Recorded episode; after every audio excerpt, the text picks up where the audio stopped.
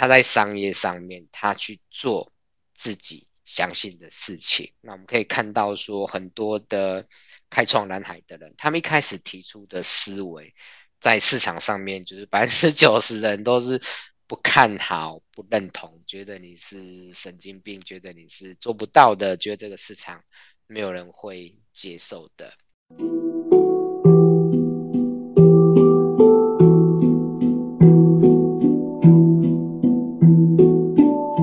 海就在你身边，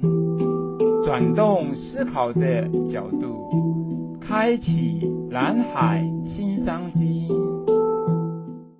各位听众朋友，大家好，我是 Ken，欢迎收听蓝海就在你身边。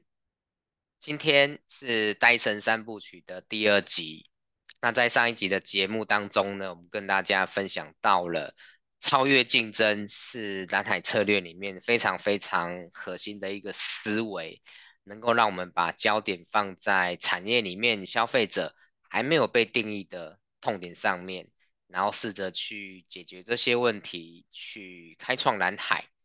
那 Dyson 呢，能够很成功的在很多的产品都能够获得全世界非常多人的认同，而且能够用比呃原本传统上这些产品的形式呃更高的价钱去也取得非常好的销售量。那我们认为很大的一个原因就是它超越了竞争，也就是说，它在这些家电产品当中，像上一集提到的吸尘器啦、干手机啦、无叶电风扇啦、吹风机啦，它都能够去找到这些产品大家使用上面数十年来都没有被解决的问题，那重新赋予这些问题新的 solution，而且它的品质。很好，那外观的设计很优雅，很美丽，所以它能够开创蓝海。那接下来呢，在这一集呢，我们就想要跟大家一起讨论说，为什么 Dyson 这间公司，那戴森这个创办人，他们能够设计出这么多超越竞争、那获得市场认同的产品。我想这个是很重要的，就是我们如果能够学到这些思维，学到这些概念，那我们把它用在不管是在呃工作上面，在职业上面，在商品开发上面，在公司的呃新的成长的方向上面的追求上面，我想都是非常可以带来给我们帮助的。好，那呃我个人认为呢，这个。Dyson 能够一直去开发出超越竞争的商品，在于他们是重新定义商业目标，就像说他们重新定义这些产品的的特色跟价值以外，他们在商业目标的定义上面跟一般的企业或个人追求的不一样。我想大部分的企业或个人他会说，我想要赚钱。所以我做什么事情可以赚钱，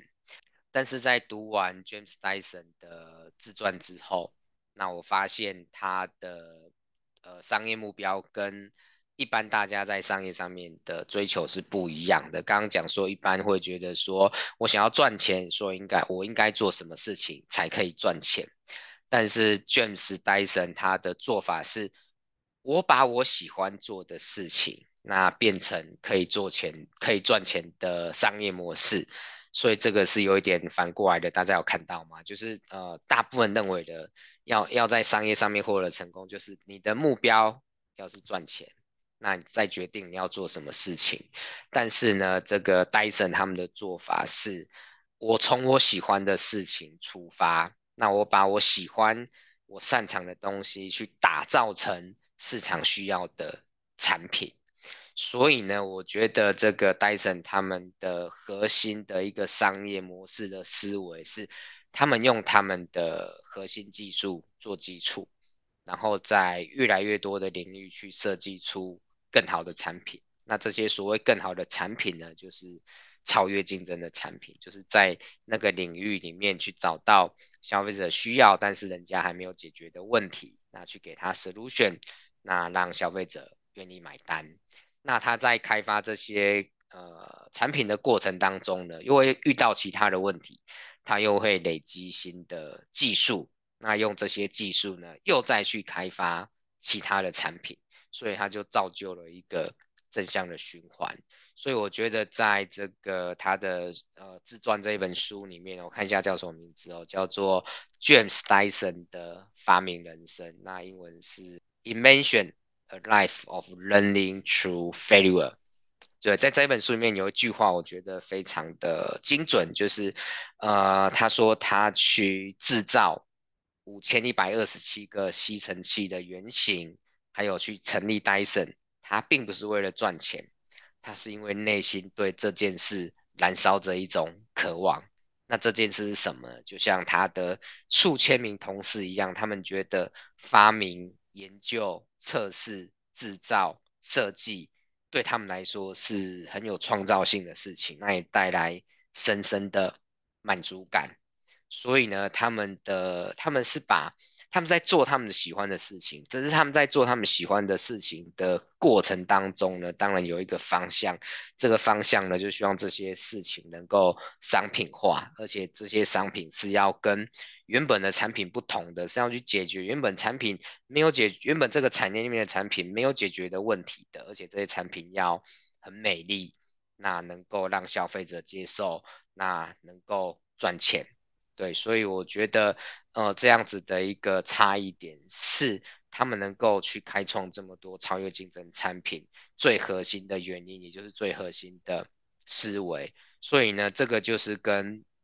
那台策略的核心思想一样。我们上一集讲到说，呃，蓝海策略有一个很核心的原则是超越竞争。那蓝海和蓝海策略，它最核心、最核心的一个最原点的思维是什么呢？就是价值创新。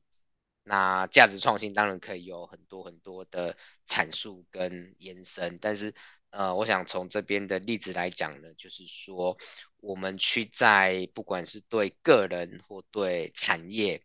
那去能够创造原本没有存在的价值。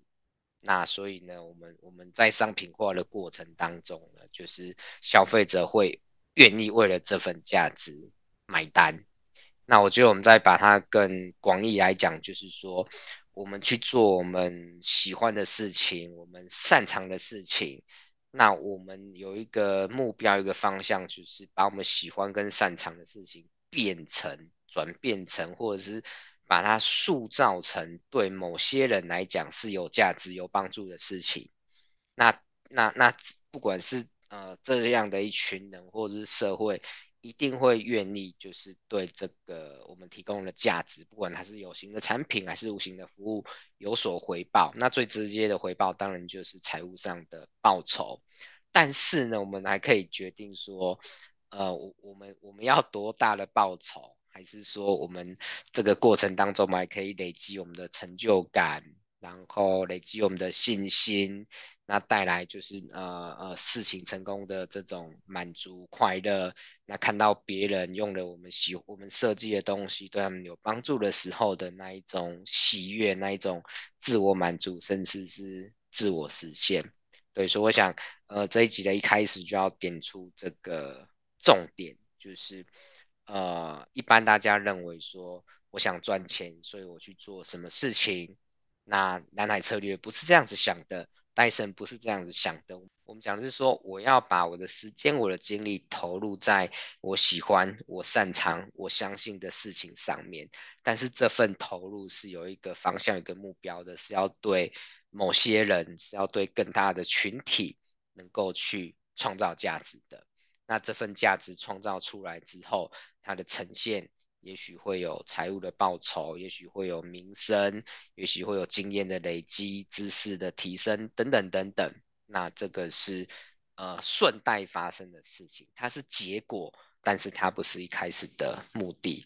那再反过来说，就是为了赚钱，那去看做什么事情可以赚钱。常常我们做那个事情的过程当中是。不快乐的，那甚至是痛苦的，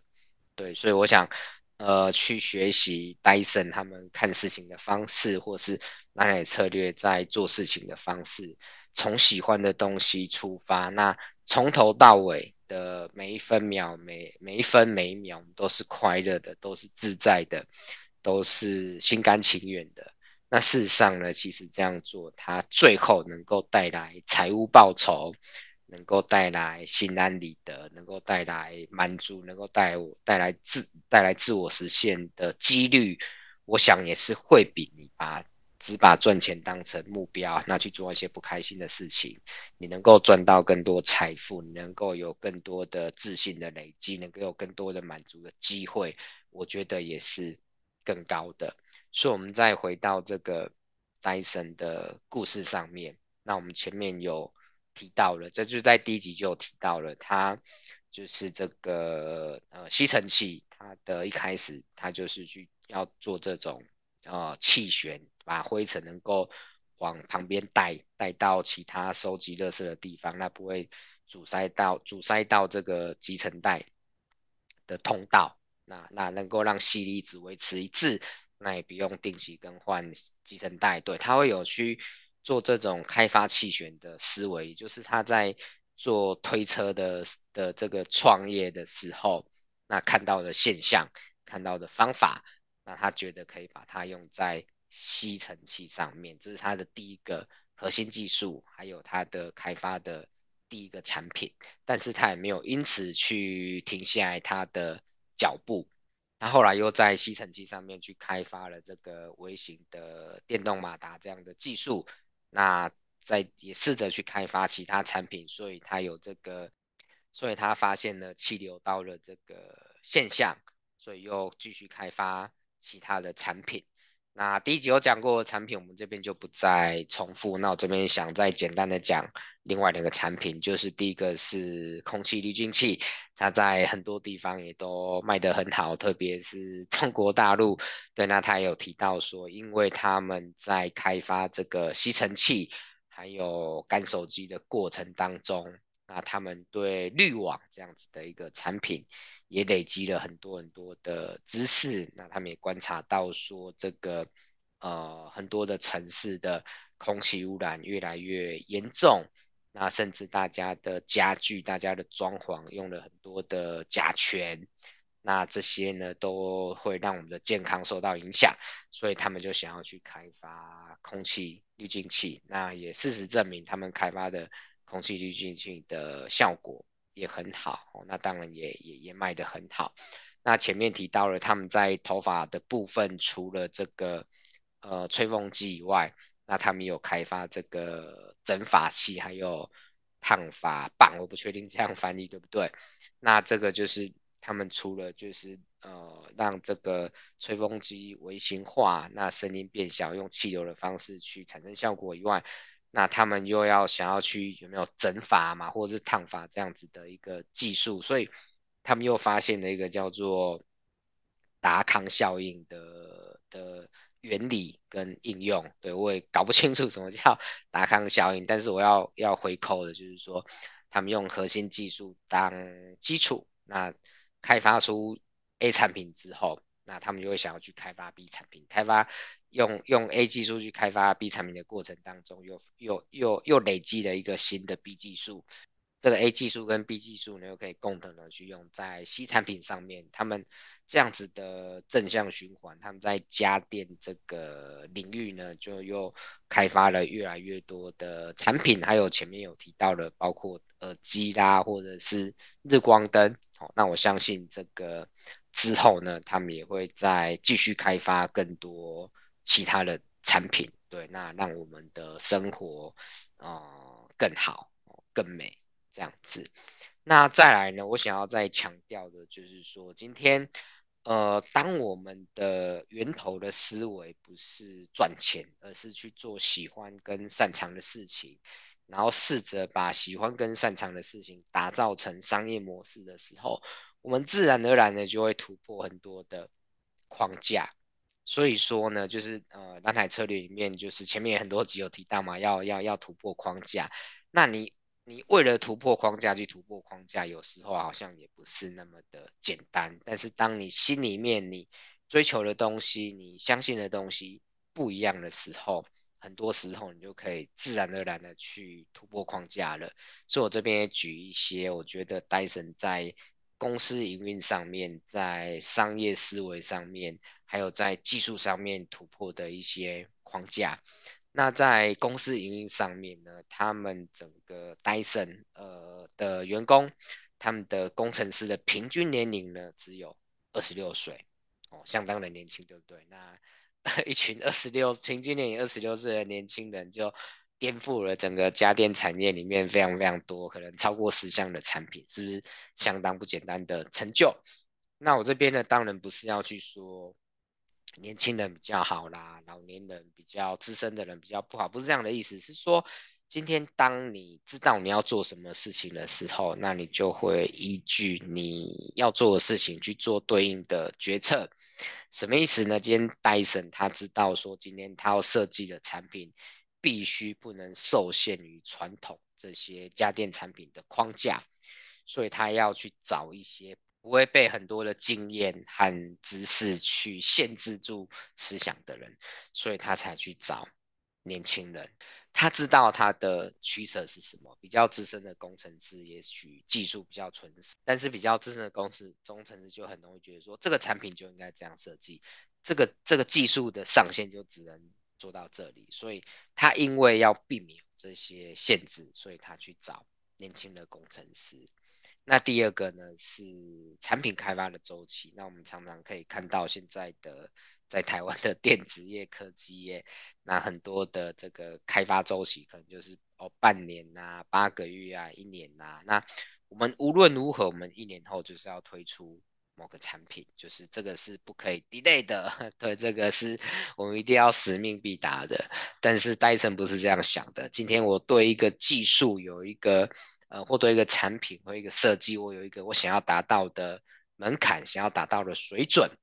那我要做的事，是我一次又一次的实验，一次又一次的改进，一次又一次的学习，一次又一次的验证，去达到这个这个标准，这个门槛，而不是说啊，我明年就要上市，我不管怎样，明年都要上市，不管没有达到，我都要上市。今天这个测试没过，我就先上市再说了。那今天。他们很多很多产品的开发周期都是三年五年的，像他的第一个产品吸尘器，他就开发了五年嘛。那这五年他都是借贷跟银行这个贷款过日子的，他没有因为说今天呃因为因为财务上的短期压力而去牺牲掉了他对产品他要追求的这个标准或者是 spec。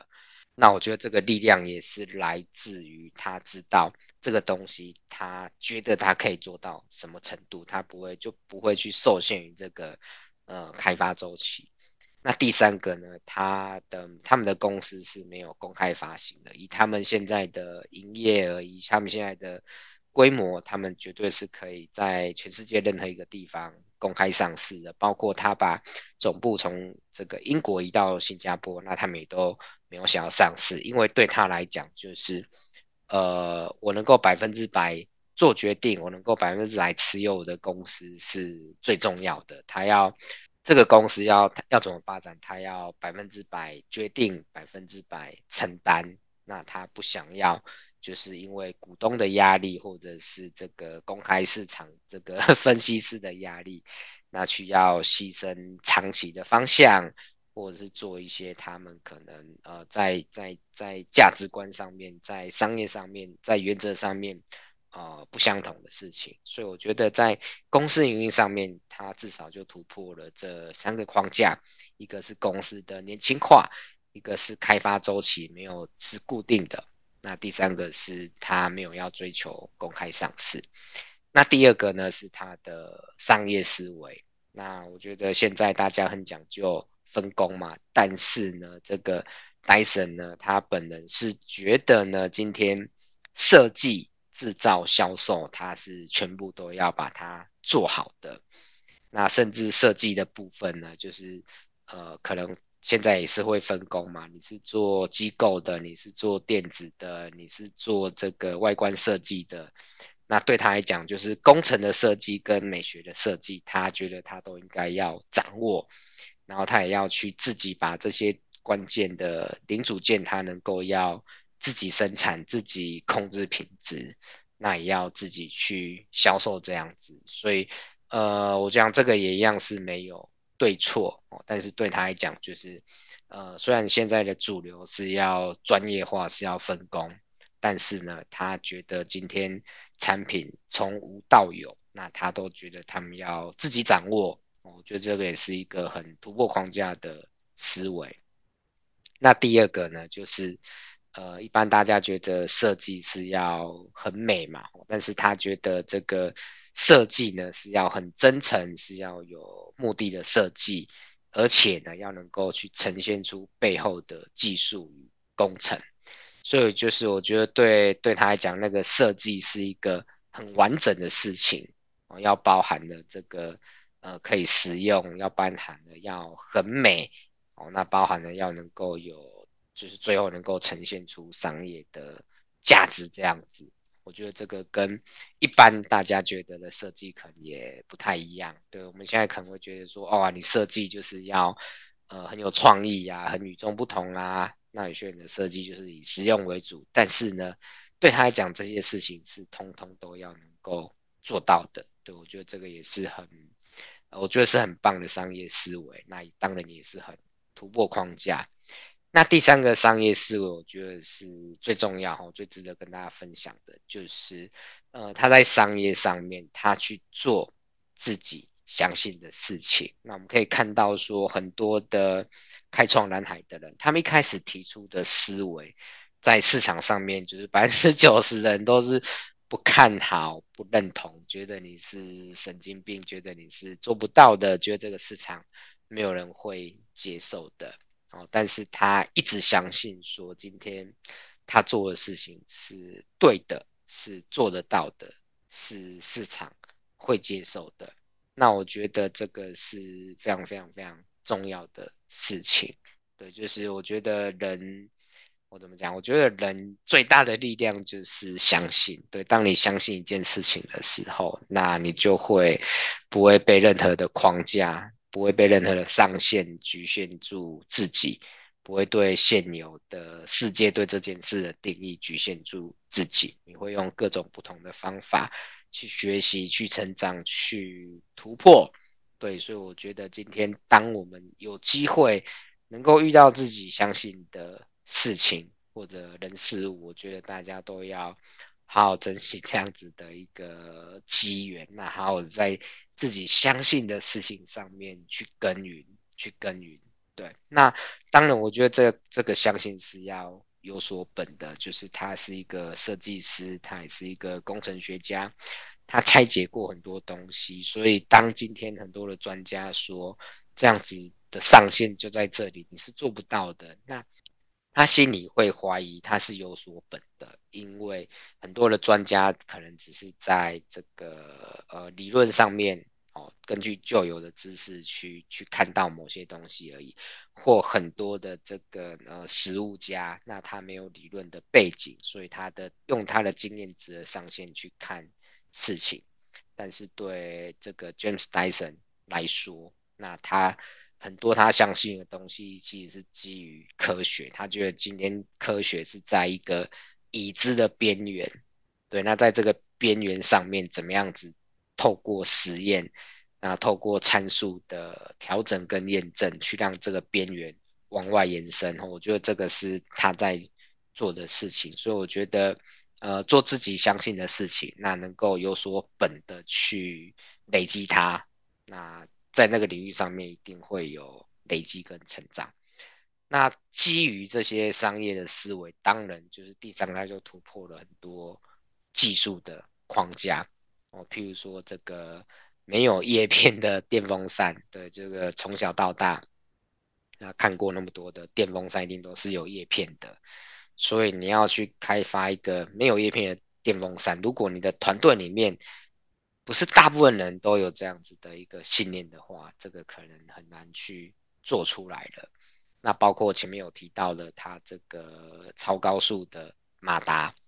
对，那那那个时候他们要去做高速马达的时候，那个时候他去访问这些学者去请教专家嘛，那人家的的收集到的知识是说，呃，那时候喷射引擎大概转速是一万五千 RPM，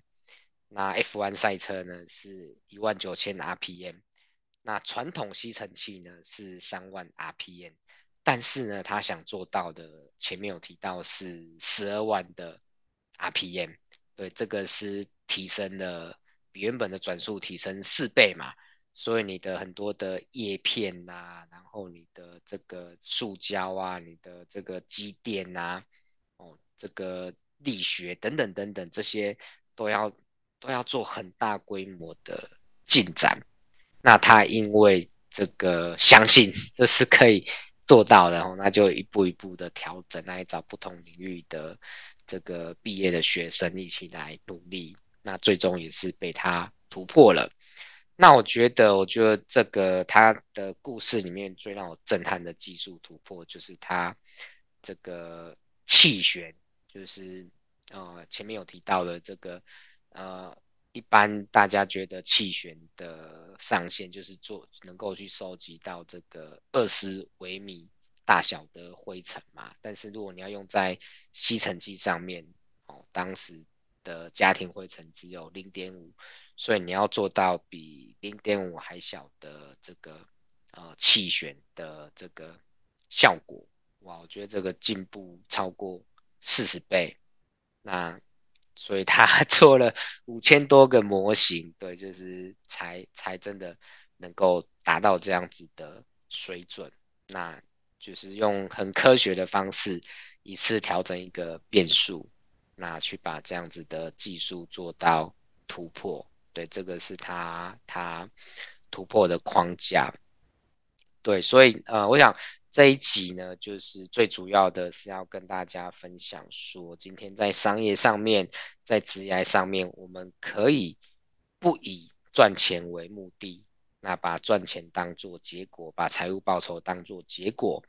我们不用去为了赚钱去看做什么事可以赚钱，我们很单纯的从我们喜欢的东西、我们擅长的东西、我们相信的东西出发，那把这些喜欢、这些擅长、这些相信打造成市场需要的产品。那当然这个都需要时间。对于以以以戴森来讲，他花了五年的时间。做了五千多个不成功的尝试，那才才才能够呃跨到成功那边，那一路的再往上开展。对，所以该花的时间还是要花，但是呃从喜欢的事出发，那会让我们就是更有动力，更乐此不疲，那更不会受很多的既有的框架限制。所以我们可以看到戴森他的公司营运。他的商业思维都有一些更加不一样的，对，他突破了一些大家传统认知的框架。那当然呢，就是也帮助他在技术上面去突破了很多很多的框架。所以呢，呃，就是稍微 summary 一下，就是把喜欢的事情打造成商业模式。那这个商业模式呢，如果能够创造价值。那这个价值要用什么方式呈现呢？就会很多元，它可以是财富报酬，它可以是成就感，它可以是对未来的安定感跟信心，它可以是名誉，这些都是报酬，这些都是蓝海策略里面讲到的价值的创新。我们可以去选择我们创造的这些价值要用什么方式呈现，我们对生活会有更多的这个呃选择权，那更多的自在感。那我觉得更重要的是过程当中的快乐。我们看到很多人他累积到财富之后，他可能是空虚的，他可能失去了他的健康，他可能失去了他的家庭，可能可可能不知道接下来干嘛。对，但是呢，我们一路在做我们喜欢的事情，那一路的过程很快乐，很享受。那达到一个目标之后，我们又有其他的好奇，想要去追求，想要去研究。那我们会看到市场上有其他的需求，想要去满足，想要去帮助。